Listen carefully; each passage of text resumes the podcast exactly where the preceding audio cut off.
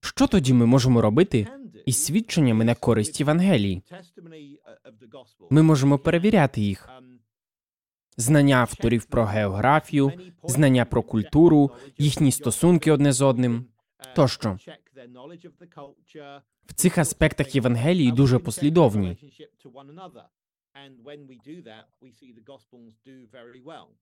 Тому просто сказати, що автори любили Ісуса, вони вважали його хорошим, вважали його Божим сином. Отже, ми не повинні сприймати їхні свідчення серйозно. Нам треба інші джерела.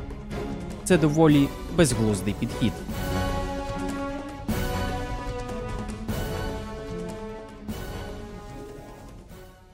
Привіт, друзі! Мене звати Михайло Абакумов. Я директор відділу розумної віри в Україні. Сьогодні зі мною Пітер Джей Вільямс, директор Тіндейл Хаус в Кембриджі, а також голова міжнародного проекту з перекладу нового завіту, член наглядового комітету перекладу ESV. До того ж, він є автором книги Чи можемо ми довіряти Євангеліям? Чудова книга. І також він автор книги, яка скоро вийде Геній Ісуса, що Євангелії говорять про найвеличнішого вчителя. Радий вас бачити, доктора Вільямс. Як ваші справи? Чудово, радий бути з вами. Дякую. Як тільки я отримав запрошення на ІЛФ, Європейський лідерський форум, я одразу подумав, що хочу зустріти Пітера Вільямса. Я знаю про вас ще з дебатів з Бартом Ерманом і завдяки лекціям на Ютубі. Ваша книга була першою, яку я купив на цій конференції на форумі. Я читав її під час форуму. Вона чудова.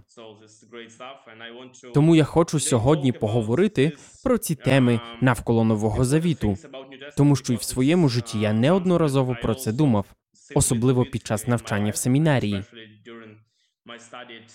Навіть в семінарії є багато скептиків. Я рідко зустрічаю людей, які вірять у традиційні уявлення про Євангелію. Отже, як ви стали християнином і чому вирішили вивчати саме новий завіт? Я виріс у християнській родині і став християнином десь у років 12, зрозумівши, що потребую прийняти Христа в моє життя особисто. А з років 16 я хотів стати перекладачем Біблії. Тож в університеті я вивчав давньогрецьку, латину, іврит і арамейську. Ці стародавні мови мали допомогти мені перекладати Біблію. В той час потрібні були перекладачі старого завіту. Тому я отримав докторський ступінь у царині саме старого завіту. Вийшло так, що моя дисертація якраз лежить на столі зараз. Це праця про першу книгу царів. Тож після захисту я декілька років викладав старий завіт. Коли мені було 20 пару років, я пережив кризу віри і зрозумів, що церкві необхідні дослідники Біблії. І, хоч я був дослідником старого завіту, я зовсім випадково став дослідником нового, тому що моя робота закінчилась, я не міг знайти нове місце роботи. Потім я отримав тимчасову посаду викладача нового завіту в Абердині, а там вже й постійно. Цікава історія, адже рідко можна зустріти учених, які спеціалізуються і на старому, і на новому завітах. Так, я звісно не знаю все ні про той, ні про інший, тож планую дізнаватися більше. Почнімо із думок, які ви описуєте у книзі та загальних питань. Наприклад, що ви маєте на увазі під надійністю Євангелії або взагалі надійністю? Я використовую і надаю перевагу слову довіра, тому що це те, що ми робимо щодня. Ми їмо їжу і довіряємо, що її не отруїли. Люди соціальні істоти, які покладаються на інших та довіряють інформації, яку чують. Ми віримо в існування усіх країн світу, хоч і не були в них, тому що отримали інформацію про них від інших. Так само, як ми довіряємо одне одному, щоб вижити, ми можемо довіряти Євангелії. Ось це я і маю на увазі. Часто люди помилково шукають доказів, але в житті навряд чи можна знайти докази всього. Якщо ви ніколи не були в Антарктиці, а там було дуже мало людей, який тоді доказ того, що Антарктика існує? Будь-яке фото звідти може бути фальшивкою, будь-яка карта також все що завгодно. Але ми соціально залежні одне від одного. Коли людина приймає цю залежність і починає довіряти, вона раптово розуміє, що може вчитися і ставати розумнішою. Так, це проблема, тому що існує багато різноманітних філософських і інших визначень. Я пам'ятаю дебати між Бартом Ерманом і Майком Ліконою. І Барт сказав, що він хотів би, щоб Євангелії були схожими на мапу, деталізованими і зрозумілими. Однак це не мапа Євангелія, це інший жанр. Це також має значення.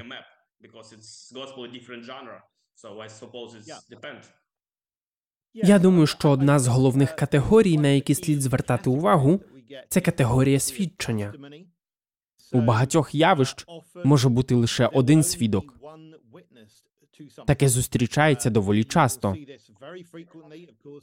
Наприклад, у новинах про війну є лише одне свідчення якоїсь події. І це цілком нормально для нашої реальності. Тому є події, які описані лише в одній Євангелії, але це не робить їх менш правдивими. Ще є історична проблема. Історики часто працюють у дуже комфортних умовах, не в ситуації екзистенційної кризи, в якій треба приймати термінові рішення. В такому випадку можна отримати скептичний погляд на сутність речей і почати вимагати доказів. Однак в житті це так не працює. Так, Тож у звичному житті ми вважаємо, що люди говорять нам правду. Так, хоча не завжди. Тобто можна сумніватися в тому, що говорять конкретні політики, так?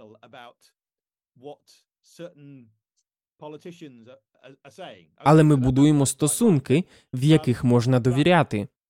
Шукаємо надійних свідків. Це не означає, що ми можемо перевіряти все, що вони говорять.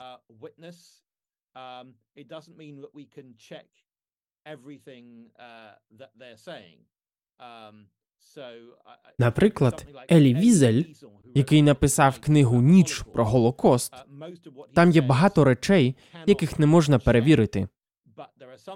А те, що можна, буде запорукою надійності всієї книги. Ми, як люди, часто сприйматимемо речі саме так.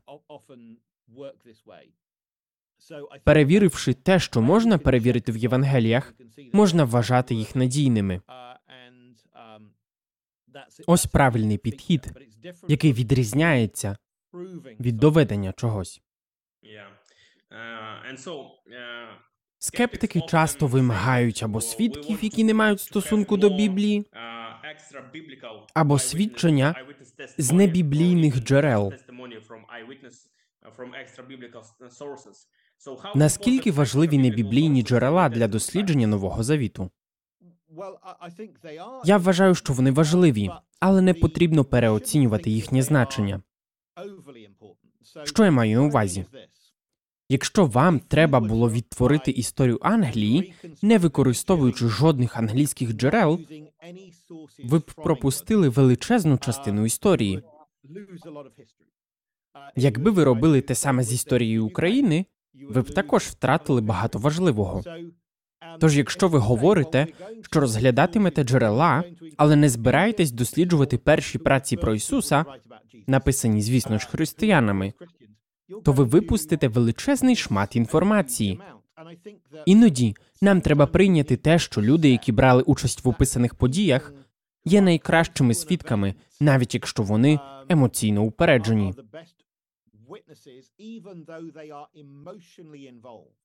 Я, звісно, не хочу приводити занадто багато прикладів із війни в Україні, але люди, які були травмовані цими подіями, і є головними свідками.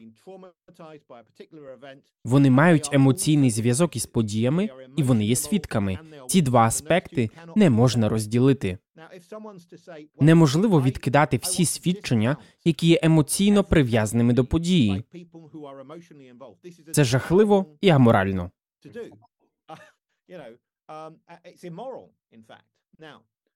Що тоді ми можемо робити із свідченнями на користь Євангелії? Ми можемо перевіряти їх. Знання авторів про географію, знання про культуру, їхні стосунки одне з одним тощо. В цих аспектах Євангелії дуже послідовні.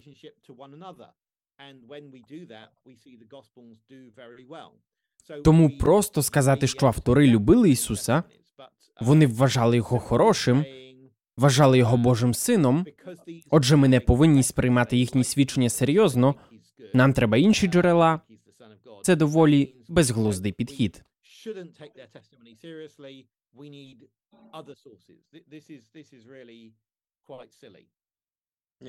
Так, зовсім нерозумно надавати перевагу пізнім і менш надійним джерелам, а не раннім. Саме так. Як нам слід підтверджувати автентичність Євангелії? Знову ж таки, скептики можуть сказати, що в Гаррі Поттері також наявні деякі історичні події, географія тощо. Але там також стільки див, в які розумним людям вірити неможливо. Я хочу пояснити різницю між підтвердженням раціональності віри в Євангелії і підтвердженням самих Євангелій.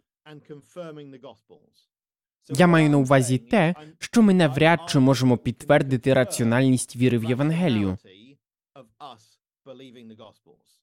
Коли ми довіряємо Євангеліям, наш розум працює дуже добре. Ми розвиваємо мислення таким чином.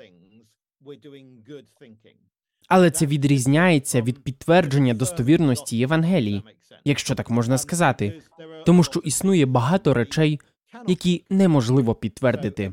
Ще один приклад: архіпелаг Гулаг Солженіцина. Одна річ раціонально довіряти записаним там свідченням, зовсім інша довести, що все, що каже Солженіцин, це правда. Я не можу довести, що все, що він пише, це правда. Але я можу довести, що загалом резонно казати, що це надійне свідчення про те, що відбувалося. Чи не так? Так, так. Ми повинні розрізняти ці два підходи.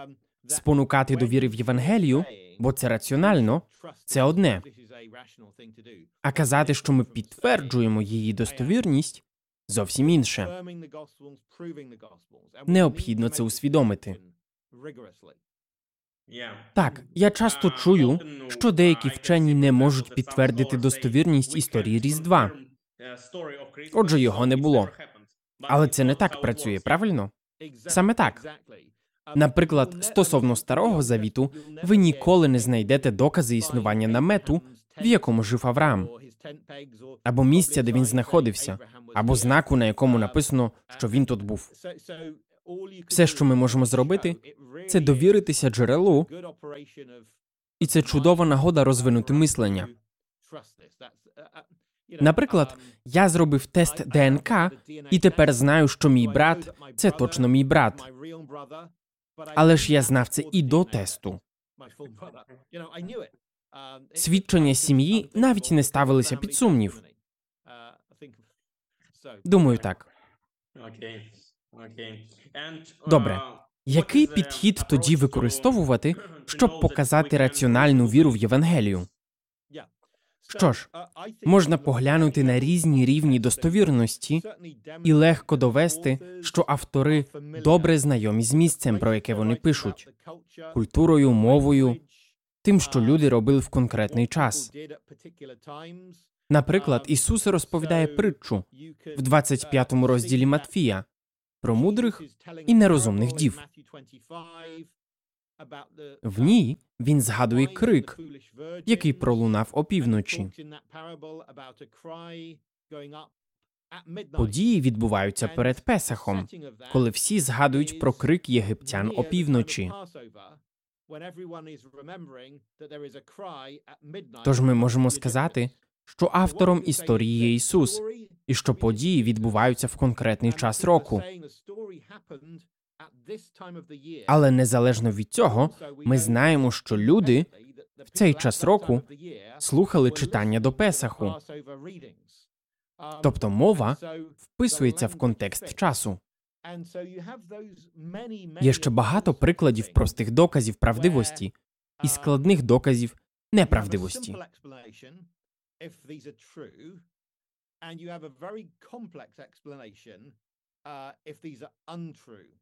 Нещодавно ми всі спостерігали за тим, що відбувалося вихідними в Росії.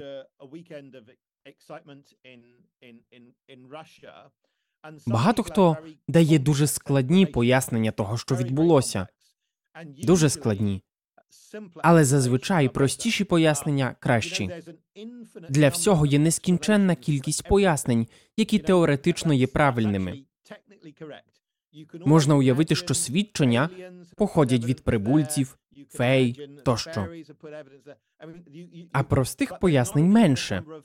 Отже, надавати перевагу простішим поясненням це добре.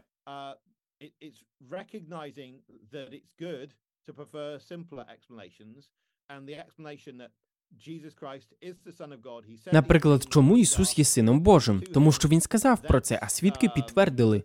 Це найпростіше пояснення. Все інше буде набагато складнішим і буде стосуватись того, чому автори використали саме таку оповідь, якщо так можна сказати. Так, говорячи про прості пояснення і повертаючись до Барта Ермана, мого улюбленого скептика, він говорить, що дійсно можна просто пояснити Воскресіння Христа. Але це щось надприродне. Але знову ж таки, якщо ми слухаємо свідків прибульців або єті, зазвичай ми не віримо в них, бо це дивно. То чому ми не робимо так з Євангеліями?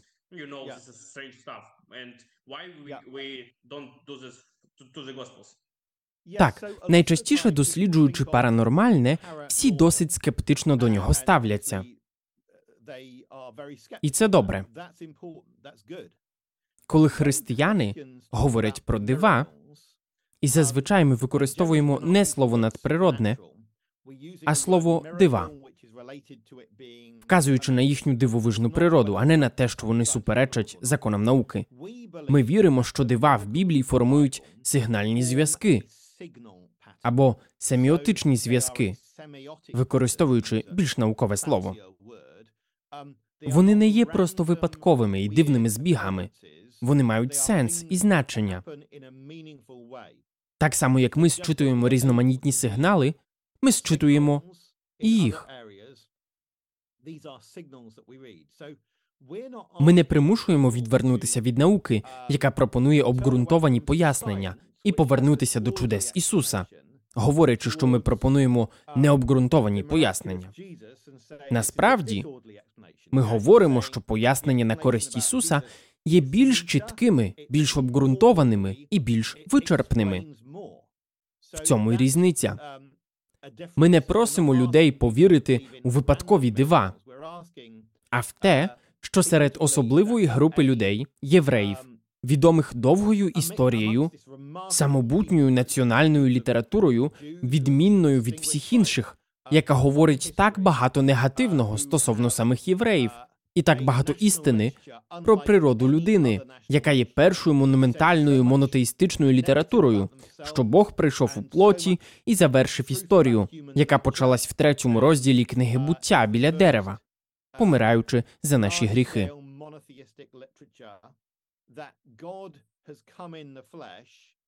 Історія має сюжет.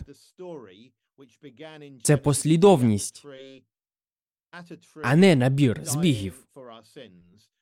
Вона дає сенс життю і несе добру звістку. Євангелію.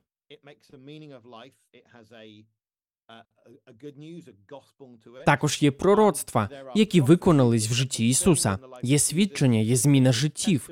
Все це створює систему, яка може пояснити більше, ніж секулярна наука зараз і в майбутньому. Дехто говорить, що екстраординарні твердження вимагають екстраординарних свідчень, тому ми й не віримо в дивовижне. Однак часто не зрозуміло, що саме невіруючі мають на увазі під екстраординарним, тому що вони вірять, що живі істоти розвинулися із неживого, вірять, що свідоме розвинулося із безсвідомого. Для мене це екстраординарні твердження. Вони не говорять, що їм потрібен особливий доказ власних ідей. Вони говорять, що достатньо ймовірного механізму, який зробить їх реальними. Якщо ми знайдемо ймовірний варіант розвитку живого з неживого або свідомого з безсвідомого, все готово. Я б, звісно, сказав, що такі заяви екстраординарні, але слово екстраординарний суб'єктивне, воно не визначене. Тож, якщо ти віриш, що Бога у всесвіті не існує, і ми живемо у суто матеріальній системі, то жодна кількість свідчень не примусить тебе повірити в дива. Втім, тоді ти приходиш до такого висновку. Я обираю вірити в інші дива. Життя з неживого, свідоме з безсвідомого тощо. Я від них не відмовлюсь. Тому варто порівнювати систему з системою, а не розглядати біблійні дива окремо.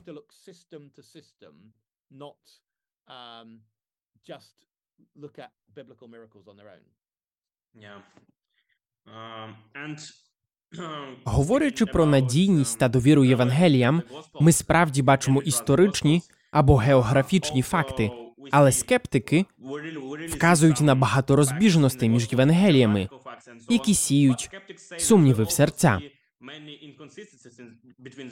Є різні, нібито помилки стосовно пророцтв. Наприклад, Матвій, який цитує місце писання, якого немає у старому завіті, про те, що Ісус народиться в Назареті. cited in Old Testament, for example, that Jesus born in Nazareth, something like this. Ці аргументи руйнують надійність Євангелії. Я б хотів розглянути ці два аспекти разом. Ой, окремо, вибачте. Стосовно розбіжностей між Євангеліями, я не думаю, що є якісь значні проблеми, якщо брати до уваги культуру або тодішній спосіб запису. Вони не мали позначення цитат на письмі, тому коли автори цитують Ісуса, вони використовують відмінні від наших засоби. Або ж факт того, що одна Євангелія пише, що біля могили був один ангел, інша що два. Він не є значною розбіжністю. Таке трапляється завжди, коли двох або трьох свідків просять описати подію. Тому не думаю, що це проблема.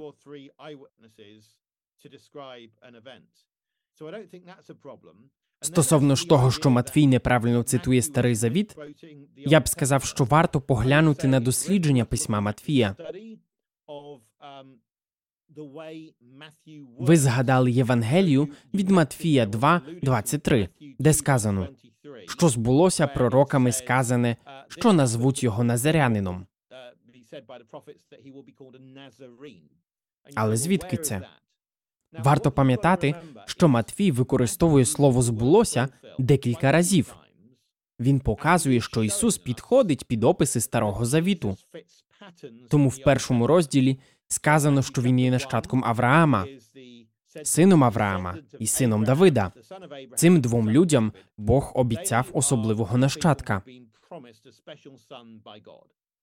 У другому розділі сім'я тікає до Єгипту, а потім повертається. Це алюзія на повернення Ізраїлю з Єгипту.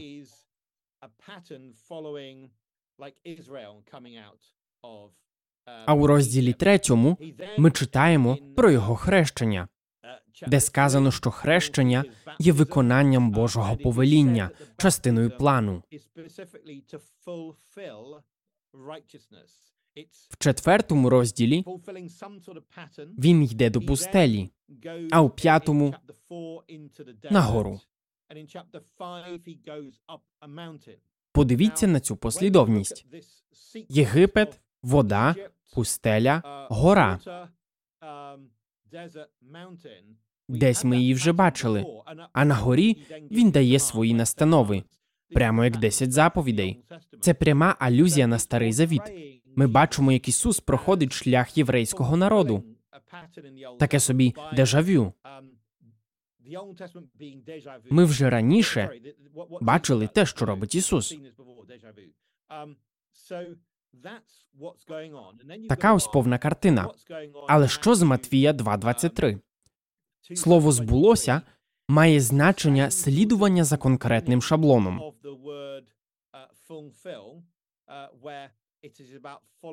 У старому завіті є тексти про назореїв. У старому завіті є тексти, в яких використані слова, які також можна віднести до назорейства. Але потрібно задуматись, чи дійсно ми розуміємо методи Матвія достатньо, а також що він має на увазі під словом збулося.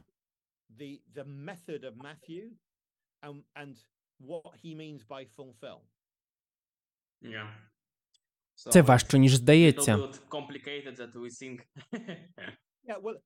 Я вважаю, ми часто помилково сприймаємо пророцтво як просте передбачення. В своєму житті Ісус часто робив те, що вже було описане у Старому Завіті, але інакше. Таким чином, пророцтва часто збуваються у житті Ісуса. Так, існує багато питань про стародавній світ, на які ми не знаємо відповіді. Тому треба бути менш вимогливим щодо доказів. І щодо Євангелії, чому є лише чотири Євангелії? Наприклад, в коді да Вінчі зображена ідея, що рання церква мала сотні Євангелій, або що існують ще Євангелії від Петра, Юди тощо. В цьому питанні потрібно звернутись до Барта Ермана, найвідомішого скептика Біблії. Він би сказав, що чотири наявних Євангелії це найбільш ранні тексти. Щодо цього немає сумнівів. Чотири це багато. Існує стільки ж біографій Тиберія, тодішнього римського імператора. Тому це більше ніж достатньо. Але чому ж тоді саме ці? Тому що інші це фальшивка. Вони існують лише тому, що чотири Євангелії існували до них. Цікаво, що вони не взяли імена Матвія, Марка, Луки, Івана, бо їх взяли раніше. Існування багатьох Євангелій неможливо, бо кожне з них претендує бути окремим і незалежним від інших. Наприклад, Євангелію від Хоми написали пізніше, в другому столітті. Воно починається з таких слів. Це є таємні слова, котрі мовив Ісус живий, і котрі записав дідім Юда Хома. Отже, читач ніколи цього не чув раніше. Це ж таємниця. Ісус мав багато учнів, але лише одному розповів таємну інформацію Хомі. Отже, Євангелія від Хоми не намагається бути на рівні з Матвієм, Марком, Лукою та Іваном. Вона намагається замінити їх.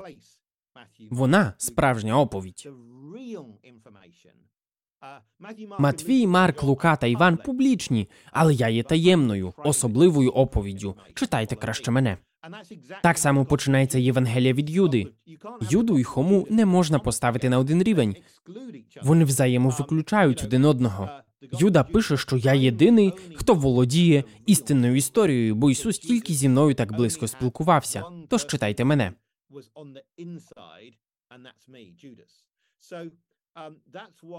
Код да Вінчі описує версію скупу Євангелій, яких церква позбувається. Це неправда. Чотири Євангелії можна було знайти в абсолютно різних місцях ще до того, як церква володіла хоч якоюсь владою. До того ж, тоді не було централізованої церкви. Добре, чи знаємо ми, що від імен Матвія, Марка, Луки та Івана насправді писали Матвій, Марк, Лука та Іван? Чи можемо ми бути певними щодо авторства текстів? Адже багато скептиків говорять, що, наприклад, Матвій не говорив у тексті. Так, це я написав. Очевидно, що автори зазвичай не пишуть свої імена у творі. Джоан Ровлінг не зазначала своє авторство всередині книги, вона написала своє ім'я ззовні. Більшість книжок у стародавньому світі мали позначку для того, щоб в бібліотеці не проглядати кожен сувій. Невеличка позначка з тканини зверху сувою показувала, що це за книга або хто її написав. Якби Марк не написав Євангелію, про нього б майже ніхто не знав. Він відомий лише через авторство Євангелії, так само як і Лука. Тому немає сенсу вказувати імена Марка і Луки, оскільки вони не були частиною 12 учнів. Немає причини вказувати імена, якщо не вони написали Євангелія. Матвій та Іван були серед дванадцятьох.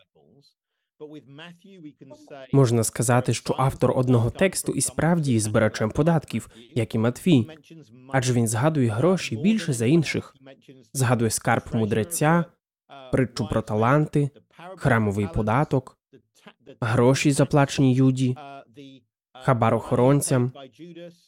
Всі ці історії описані лише в тексті Матфія.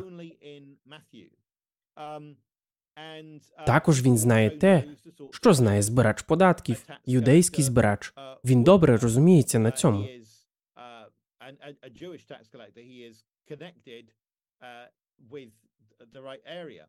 Тепер стосовно Івана.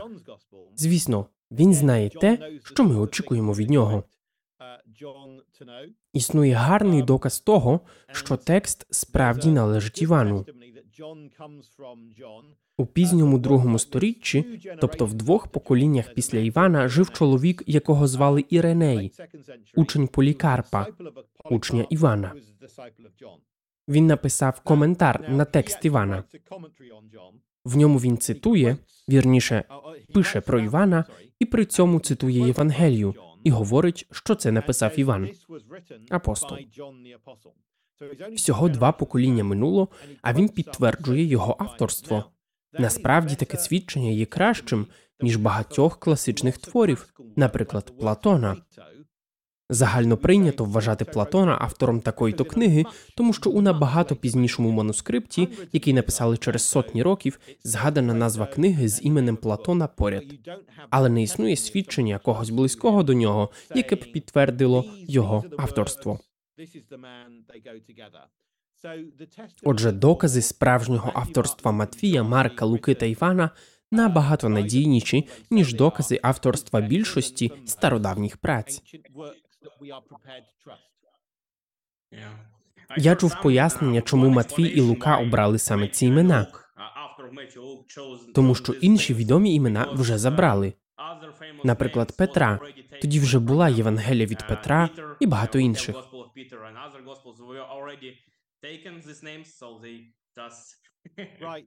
Справа в тому, що майже всі думають, що Євангелія від Петра була написана після чотирьох Євангелій, отже, вона спирається на них і є менш надійною.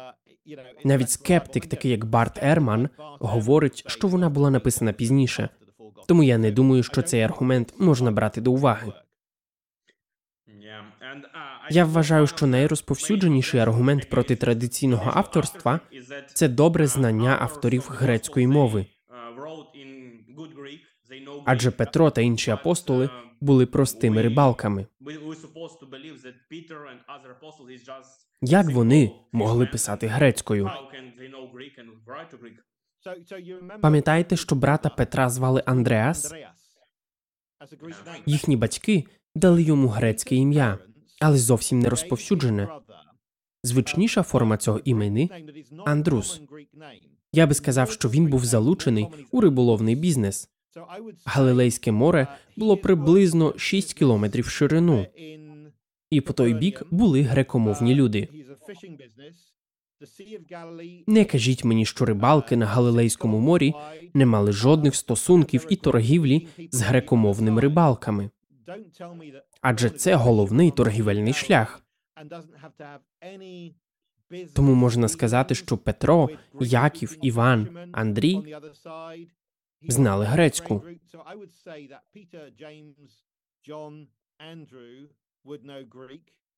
Звісно ж, у Ісуса був ще один учень Пилип. У нього грецьке ім'я, саме грецьке, і він сам підійшов до нього. В Євангелії від Івана є навіть момент, де люди питають, чи він дійсно збирається проповідувати грекам. Більше того, Ісус виріс у Назареті, місті в менше ніж чотирьох кілометрах від театру. Весь час він використовує слово хипокрит, яке означає актор. Згадайте, греки мали театри, римляни мали театри, але євреї і арамеї не мали. Якщо він назвав їх акторами, то використовував грецьке слово, тому можна припустити, що Ісус іноді говорив грецькою і проповідував грецькою. Деякі з його учнів також володіли грецькою. Матвій збирач податків, який вимагає з тебе гроші, незважаючи на твою мову. Капернаум знаходиться на північному березі Галилейського моря, тому він збирав гроші з усіх, хто проходив або віз товар повз місто.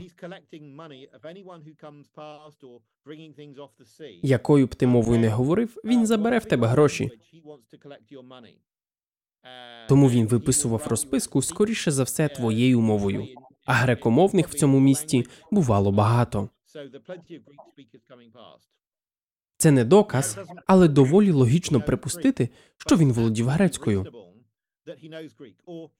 Або навіть такий жебрак, як Вартимей.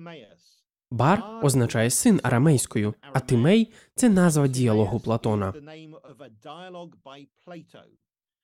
Можна здогадатися, що його бабуся та дідусь назвали сина Тимеєм. Мабуть, їм сподобалося ім'я. Адже Платон був настільки знаменитим, що аж назва його твору стала звичайним іменем.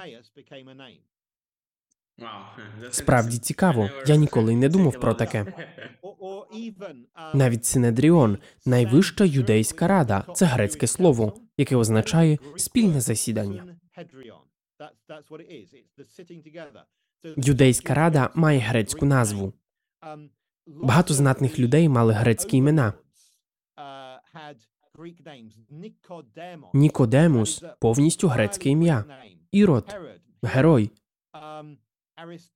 Аристобул. У багатьох такі імена. У східній Римській імперії, якщо ти хочеш, щоб твої справи йшли добре, ти повинен використовувати імперську мову, а не ту, якою говориш вдома. Так, в той час говорили багатьма мовами, але доказів використання грецької предостатньо. Поговоримо трохи про вашу майбутню книгу Геній Ісуса. Можете пояснити, в чому унікальність і геніальність Ісуса? Показана в Євангеліях. Я вважаю, є багато аспектів геніальності Ісуса. Одна річ, про яку я не пишу в книзі, це афоризми Ісуса, його надзвичайно мудрі висловлювання. Одне з них це золоте правило вчиняй з іншими так, як ти хочеш, щоб вчиняли з тобою. Лише минулих вихідних я розмірковував над його висловом кожне царство, що розділилося саме в собі, запустіє. Оце дійсно неймовірний вислів. Або хто прийде з мечем, той від меча й загине. або не судіть, щоб і вас не судили, або поверни іншу щоку, або істина звільнить вас. Я знайшов десь сім аспектів геніальності Ісуса. Кожен з них унікальний. Навіть якщо ти володієш хоча б одним з них, то ти вже заслуговуєш бути відомим.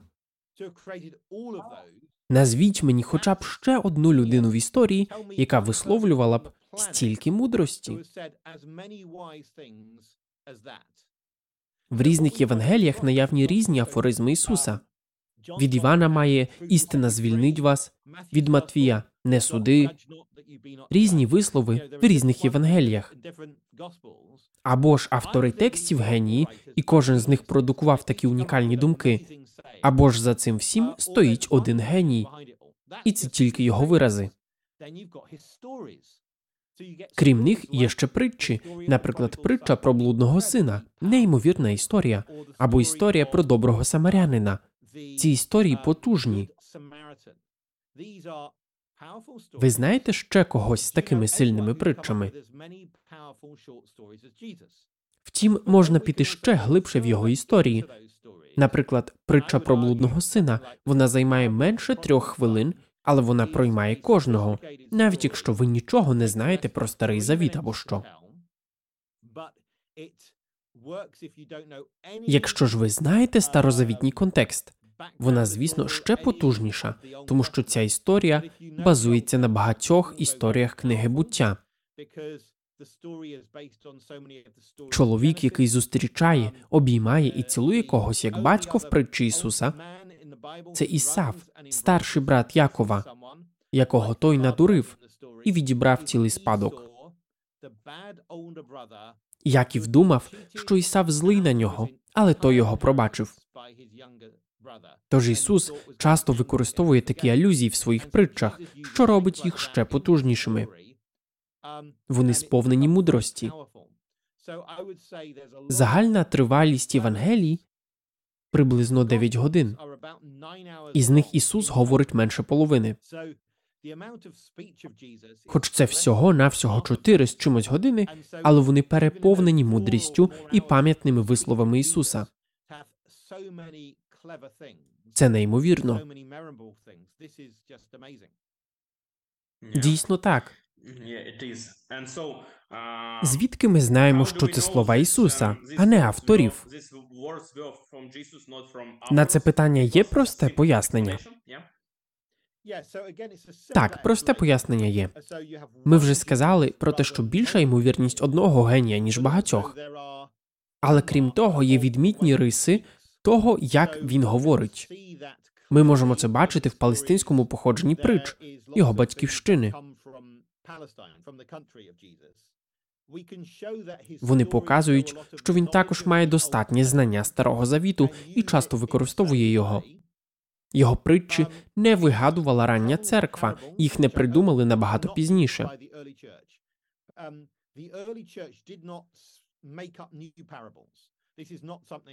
До того ж, можна говорити про структури мовлення, характерні лише для Ісуса.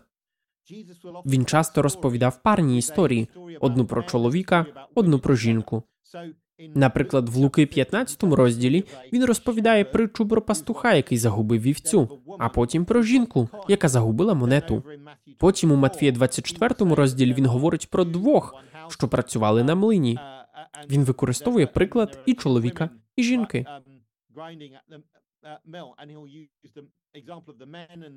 У Матфія, 12 розділі, він розповідає про чоловіка з Ниневії, а потім про царицю Шеби. Тож це одна із особливостей, характерних для Ісуса, яка проявляється в різних оповідях. Також Ісус у притчах використовує писання не так, як це роблять рабини. Зазвичай вони згадували місце писання вже в кінці історії, а не всередині, як це робить Ісус. В його діях є логіка. У 15 розділі від Луки він переходить від вівці до монети до сина. показуючи, що син важливіший за вівцю.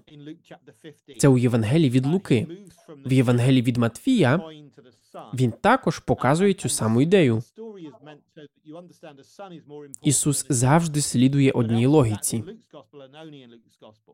Деякі з притч він закінчує так, як притчу про блудного сина, де батько говорить, що вони мусять відсвяткувати повернення сина. Або чоловік у 18 розділі Матвія говорить, що необхідно пробачати. Це приклад тієї самої структури мовлення та ідеї, але в різних книгах. Тому це найпростіший шлях пояснити, що все це говорила одна людина.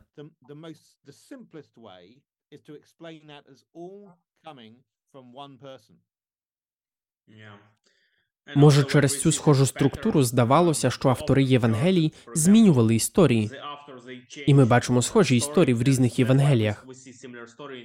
Однак все ж вони залишають основну ідею і структуру притаманну Ісусові, так? Так.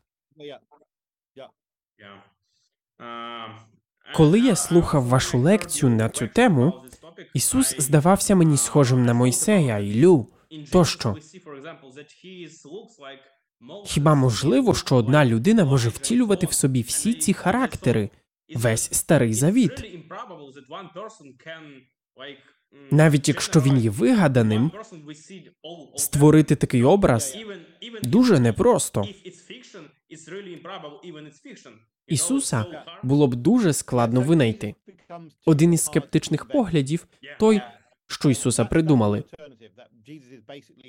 Але тоді з'являється ще один невідомий геній, який вигадав найбільш неймовірну особистість в історії.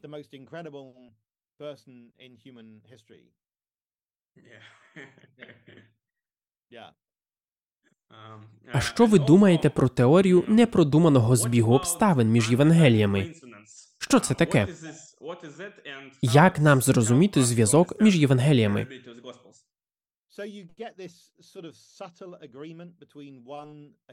Євангелії можуть містити дуже схожі між собою уривки.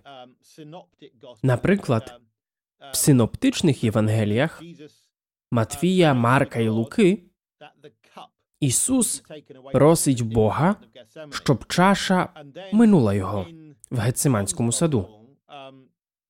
А в Євангелії від Івана, коли Ісуса приходять заарештувати, інші намагаються це зупинити.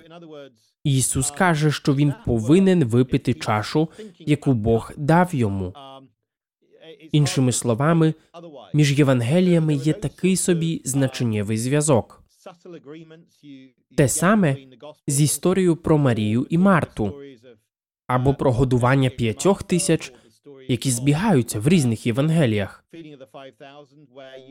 Таке часто трапляється, якщо просиш декількох свідків окремо розповісти історію. Таким чином ми отримуємо деталі. Не всі, звісно, але пов'язані між собою так чи інакше. А як щодо Євангелій від Івана? Ми знаємо, що Іван називає Ісуса Господом. Але наскільки ми можемо бути впевнені в надійності тексту? Адже Євангелія від Івана дуже відрізняється від синоптичних. Ну насправді не так вже й відрізняється. Що я маю на увазі? Якщо поглянути на записи Сократа, Платона або Ксенофонта, ви побачите багато розбіжностей. Якщо є хоча б два записи творів будь-якого стародавнього автора, вони різняться. Тому питання не в тому, чому текст Івана відрізняється від Матфія, Марка та Луки. Питання в тому, чому Матвій, Марк і Лука настільки схожі. Логічно, що маючи чотири записи, ми очікуємо, що всі вони однаково різні, як, наприклад, різні тексти Луки та Івана. Перевага наявності саме цих текстів в тому, що вони пропонують оптимальну можливість для вивчення, тобто ми маємо шість різних видів матеріалів. Події описані лише у тексті Луки, події описані лише у Матфія, події, які збігаються і у Луки, і у Матфія, події, які є спільними для Матфія, Марка і Луки, події, які зустрічаються лише в тексті Івана. Насправді їх більше ніж шість. Є багато шляхів для розуміння цілісної картини. Можна порівнювати матеріал у різних комбінаціях. Наприклад, є Євангелії А і Б, і вони різняться в чомусь. Але є ще одна Євангелія, яка збігається з А. Нехай вона буде А маленьким, і є ще Б маленьке. Тоді можна сказати, що є лише два джерела. Чотири Євангелії, але два джерела. В цьому проблема. Маючи чотири Євангелії і знаючи, як вони працюють, ми маємо знайти найкраще можливе або найнадійніше свідчення, яке можна дістати з чотирьох книг.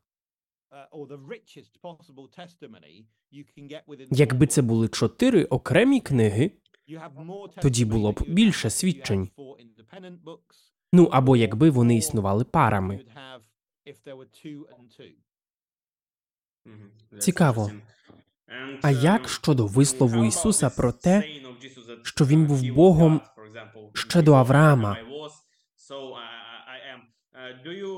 Ви погоджуєтесь з Майком Ліконою, який говорить, що текст Івана надійний, але не в буквальному сенсі. Тобто Ісус говорить це в переносному значенні, адже в синоптичних Євангеліях ми бачимо таємницю Христа, таємницю Ісуса. Він не говорив про себе так відкрито. По-перше, треба бути обережним, говорячи, Ісус цього не казав у синоптичних Євангеліях, а тому і не казав взагалі. Не забуваймо, що у нас є лише чотири години Ісусових слів. То чи можемо ми говорити, що якщо щось не прозвучало в трьох годинах, значить воно не прозвучить і в четвертій? Можна дуже довго слухати когось, а потім все одно почути щось нове. До того ж, Ісус говорить, схоже, як в тексті Івана, ще в одному місці. Матвія 11, 25, 27. Славлю тебе, Отче, Господи неба й землі, бо ти приховав це від мудрих і розумних, а відкрив простим. Так, Отче, це сталося, бо дійсно на це була воля Твоя. Все, що я знаю, було передано мені отцем моїм. Ніхто не знає сина, крім отця, і отця, крім сина. Тільки ті, хто були обрані сином, знають про отця. Звучить так, як і в Євангелії Івана. Найкраще пояснення, чому в тексті Матвія зустрічаються вислови в стилі Івана, це те, що Ісус іноді говорив так насправді. Тому я б сказав, що він говорив так в реальності. Крім того, ще більше схожих висловів існують не тільки в тексті Івана, наприклад, слова про сина людського, або знову схожість між Матфієм та Іваном в епізоді Воскресіння. Коли у Матфія Ісус говорить жінкам піти і розповісти його братам, що він воскрес. І це така сама доволі незвична фраза у 20-му розділі від Івана, де він говорить Марії Магдалині: не затримуй мене, бо я ще не зійшов до отця свого. Потім Ісус говорить про свого Бога і вашого Бога, свого Отця і вашого Отця. Коли у вас один отець, ви брати. Він називає своїх учнів братами.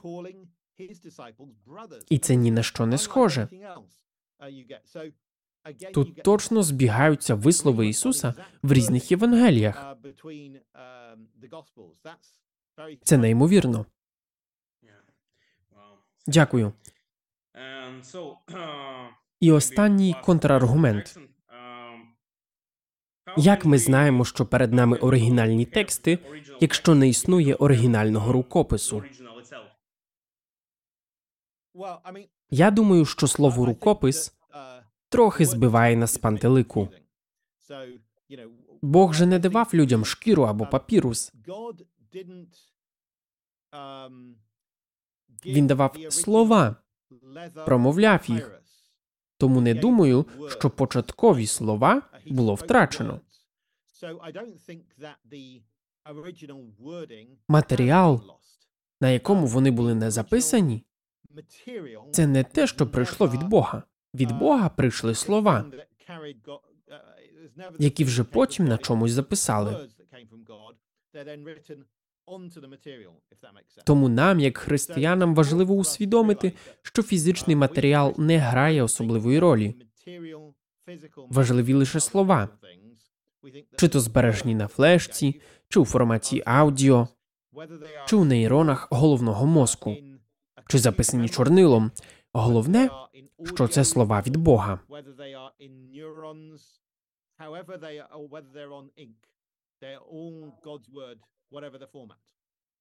Тепер до питання можливості довести оригінальність тексту.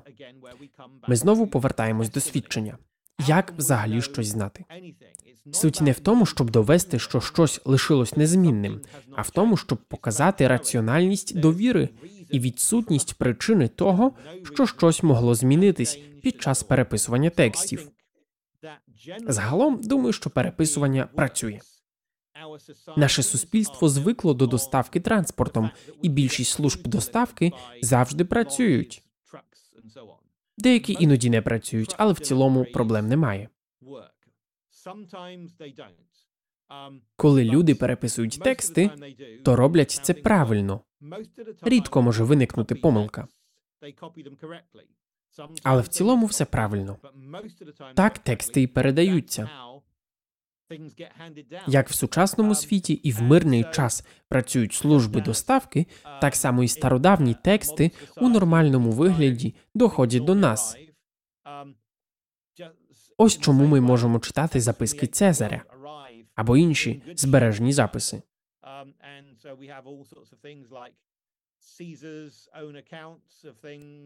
Так само немає причини сумніватися в оригінальності Євангелії. Постійно знаходяться все старіші копії, тому час між першим відомим записом і описаними подіями скорочується. Навіть якщо у вас буде фото Мойсея, який несе скрижалі з гори, ви все одно не зможете довести, що він сам їх там не зробив.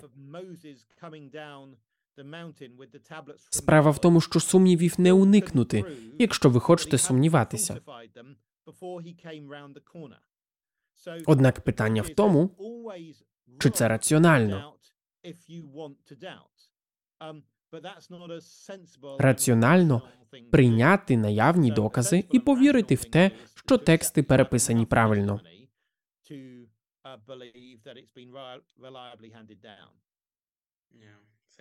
Дякую. Я дивуюся, як ви змогли відповісти на всі ці запитання всього за одну годину. Дякую за прекрасні відповіді. Наскільки я знаю, цю книгу зараз перекладають російською. І ми працюємо над проєктом українських перекладів, тому в майбутньому вона вийде і українською. Які книги, матеріали чи вебсайти ви б порадили нашим слухачам? У Tyndale House є безкоштовний журнал. Якщо ви зайдете на сайт tyndalehouse.com subscribe, то можете дізнатися більше про Біблію та її історію. Це безкоштовний електронний ресурс. Дуже дякую, доктора Вільямс. Було приємно з вами поспілкуватись. Нехай Господь благословить вас. Сподіваюсь, ми ще побачимось, і це не остання наша розмова. Дуже дякую.